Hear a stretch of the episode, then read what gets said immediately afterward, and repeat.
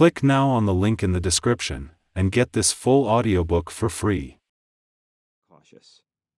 He got cautious because he heard an echo from his past. He had a lot of past, and the echo was from the worst part of it.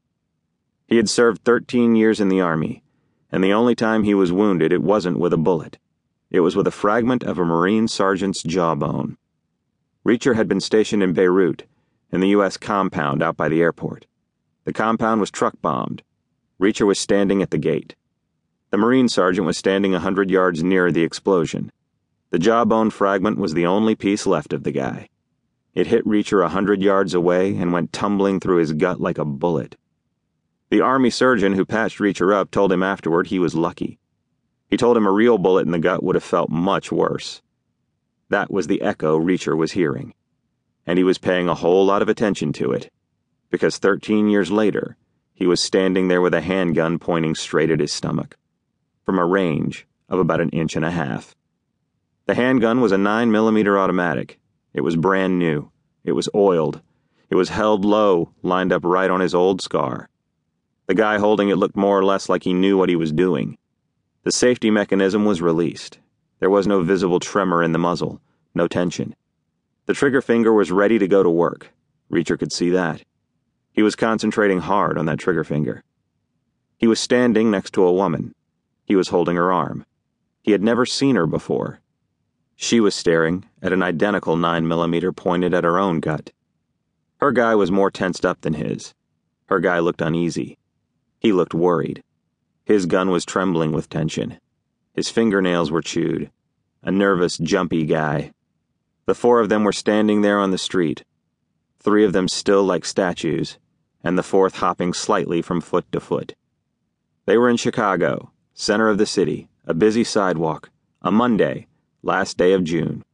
Broad daylight, bright summer sunshine. The whole situation had materialized in a split second. It had happened in a way that couldn't have been choreographed in a million years. Reacher had been walking down the street, going nowhere, not fast, not slow. He had been about to pass the exit door of a storefront dry cleaner.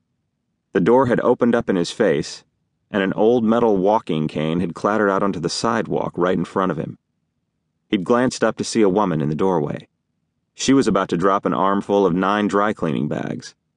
She was some way short of thirty expensively dressed, dark, attractive, self assured.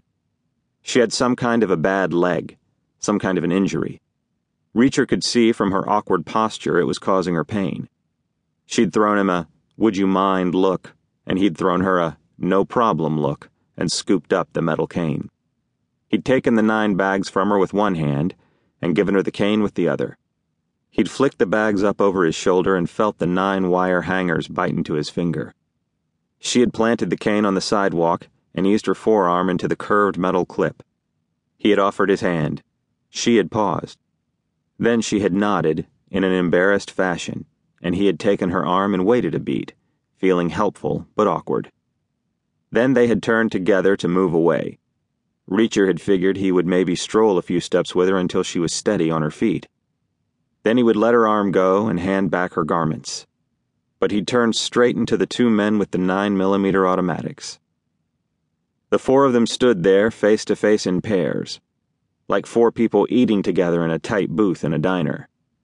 The two guys with the guns were white, well fed, vaguely military, vaguely alike. Medium height, short brown hair. Big hands, muscular. Big, obvious faces, bland pink features. Tense expressions, hard eyes. The nervous guy was smaller, like he burned up his energy worrying. They both wore checked shirts and poplin windbreakers. They stood there, pressed together. Reacher was a lot taller than the other three. He could see all around them, over their heads. He stood there, surprised, with the woman's dry cleaning slung over his shoulder.